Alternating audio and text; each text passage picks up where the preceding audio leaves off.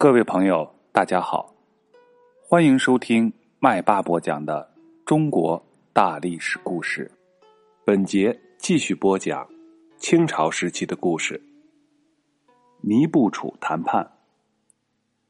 康熙二十八年，公元一六八九年的八月份，在中俄交界的尼布楚城，就是今天俄罗斯的涅尔琴斯克。展开了一场针锋相对的外交斗争。在当时，沙皇俄国开始向中国东北部的黑龙江流域扩张，一些野蛮而又凶恶的匪徒经常会侵入中国的边境，劫掠当地人的貂皮与粮食，而且还杀人放火、奸淫妇女。当地的达斡尔人、鄂温克人。鄂伦春人、赫哲人和费亚喀人都是恨透了这些吃人的恶魔，都叫他们罗刹，称他们的国家叫做罗刹国。罗刹在古代传说中是一种吃人血肉的恶鬼。在清朝初年，沙皇俄国加剧扩张，先后在黑龙江流域建立了雅克萨。和尼布楚这两个据点，并且想把它作为进一步侵略中国的基地。东北是清朝的发祥地，向来受到清朝政府的重视。沙皇俄国这种肆无忌惮的吞并黑龙江流域的领土，清朝政府当然是不肯答应的。当时清朝的军队多次前去驱赶侵略者，可是每次。中国的军队得胜回师之后，沙俄人很快就会卷土重来。在三番叛乱被平定之后，内地比较平静了。康熙皇帝决心要彻底的解决东北边境的沙俄侵扰问题。康熙二十一年（公元一六八二年），他亲自到了吉林，在松花江上。乘船勘测地形，了解情况，并决定增加兵力镇守黑龙江的地方。同时，他又写信给俄国沙皇，表示愿意和平解决两国的争端。沙皇迟迟不答复，康熙皇帝忍无可忍，派兵攻克了雅克萨城。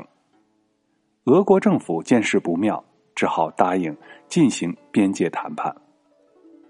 在康熙二十八年（公元一六八九年的八月份），双方代表集中到黑龙江流域的尼布楚城，开始了有历史意义的边界谈判。八月二十二日的一大早，钦差大臣索额图身穿礼服，骑着骏马，撑着华盖，带着四十名随员和二百六十名卫兵，向谈判地点徐徐而来。俄国的首席代表葛洛文，由奏着战斗进行曲的军乐队引导，带着同样数目的随员和卫兵，按照约定好的时间与中国代表同时到达。谈判地点在距双方驻地各五里的地方，在这里搭起了两座紧紧相连在一起的大帐篷，在远处，双方还各自安排了五百名全副武装的士兵。负责警戒任务。双方代表进入帐篷之后，同时就坐。葛洛文抢先提出了土地要求。他说：“毕国建议以黑龙江为界，河北岸划归俄罗斯帝国，南岸属于中华帝国。”代表清朝的索额图胸有成竹的反驳道：“尼布楚是我国。”茂明安部落的旧址，雅克萨是我国达斡尔总管贝勒尔的故居，黑龙江两岸一直都是我们鄂伦春等部族居住的地方，他们年年向大清纳贡，是我们大清朝的臣民。贵国四十年前才到达此地，将我们的土地强占为己有的。索额图说到这里，停顿下来。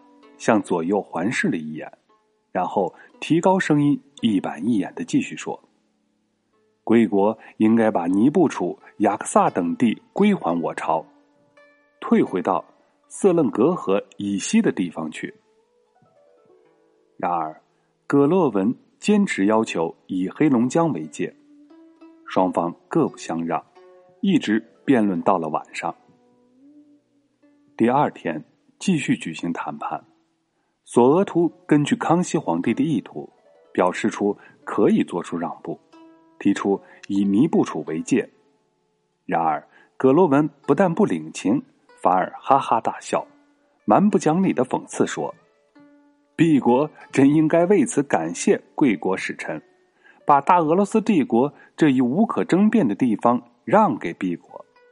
我还将衷心的感谢您允许我今天晚上在尼布楚过夜。”葛罗文这样无理取闹，使当时清朝的官员都十分厌恶。索额图面色严峻的说：“除了尼布楚之外，帝国绝不肯接受别的边界。”这样谈判陷入了僵局。葛洛文为了进行武力恐吓，在尼布楚哨卡增派了三百名火枪手，又派翻译到中国代表驻地。要求交换散会证明书，用停止谈判进行要挟。索额图不卑不亢，对那个翻译说：“贵国送来了散会证明书，毕国一定收纳。但是我们是不打算写这种东西的。”葛罗文见谈判的对手并没有接他的招，就是非常着急。原来。沙俄军队新近在同土耳其打仗的时候连吃败仗，有点伤了元气，并没有力量在黑龙江流域再与清朝交战，所以沙皇早就拟定了三种谈判方案，密令葛洛文相继行事。第一方案是以黑龙江为界，第二种方案是以尼布楚为界。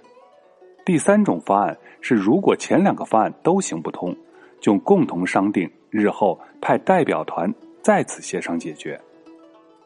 葛罗文坚持以黑龙江为界，是想更多的蚕食中国的领土，以便能向沙皇请赏。不过此时他十分担心谈判就此破裂，就没有办法去向沙皇交代了。葛罗文正在发愁。突然听说，清朝代表团的翻译前来议事，他觉得有机可乘，马上热情的接待。原来，清朝代表团的翻译是耶稣会传教士张成，原名格比勒，是法国人，以及徐日升，原名佩雷拉，是葡萄牙人。在明末清初，耶稣会传教士到了中国。借传播西方科技知识，博得了皇帝的信任。不过，在私下里，他们也会做一些传递和交换情报的事情。比如，为了换取通过俄国到达中国的权利，徐日升和另一位传教士南怀仁就曾经向在北京的俄国使团提供过重要的情报。本次中俄谈判，康熙皇帝。命令张成和徐日升随同前往。索额图在会谈中隐约的感到，他们两人和俄国人的关系有点暧昧。可是，在清朝方面又没有人能够胜任翻译，所以只好仍然让他们担任翻译之职。张成和徐日升见到葛洛文，向他转达了钦差大臣的口信，接着徐日升非常神秘的。压低声音说：“皇上为了西北部的噶尔丹叛乱，很是不安。现在朝廷上下都知道，噶尔丹是受你们俄国指使的。”张成接过了话茬说：“皇上要全力对付噶尔丹，所以呢，急于和你们缔约。他命令钦差大臣出议之时，以尼布楚为界。如果你们不答应，就以。”额尔古纳河为界了，现在你们坚持以黑龙江为界占领雅克萨，那是根本不可能的。如果你们能在尼布楚和雅克萨之间找一个地方，或许更现实一点。葛洛文一面点头，一面把他们的话记在心里。当两位传教士起身告辞的时候，葛罗文命人取来贵重的貂皮、银鼠皮，以及玄狐皮和上等的美酒送给他们。到了第二天，清朝使团再一次决定让步。提出以格尔毕齐河为界，于是派传教士到尼布楚，把新决定通知俄方。葛洛文还坚持索取雅克萨，拒绝了清朝使团的建议。但是尼布楚等地毕竟是当时清朝的领土，这时候尼布楚周围的布里亚特人与温科特人再也不愿忍受沙皇的统治。他们纷纷起义，同时派人和清朝使团联系，要求联合进攻尼布楚。这个时候，张成、徐日升又暗中将清朝方面已经决定再也不肯做任何让步的消息透露给了葛洛文。葛洛文慌了手脚，同时他们又查明，额尔古纳河流域土地肥沃，有银矿和盐湖。是有利可图的，于是就同意中俄边界以额尔古纳河和格尔毕齐河为界，再沿外兴安岭向东直到海边。河东岭南属中国，河西岭北属俄国。他们还保证拆毁雅克萨城堡，将军队撤离当时中国的领土。九月七日的晚上。双方举行了隆重的签字仪式，索额图和葛洛文都身穿礼服，同时到达会场。他们先在条约上签字盖章，然后宣读誓词，相互交换条约。这个条约就是著名的《尼布楚议界条约》。从此，在长达一百五十年的时间内，这段边境一直都是比较平静的。好了，本节故事就分享到这里。在下一节故事，麦霸要给大家分享征讨噶尔丹。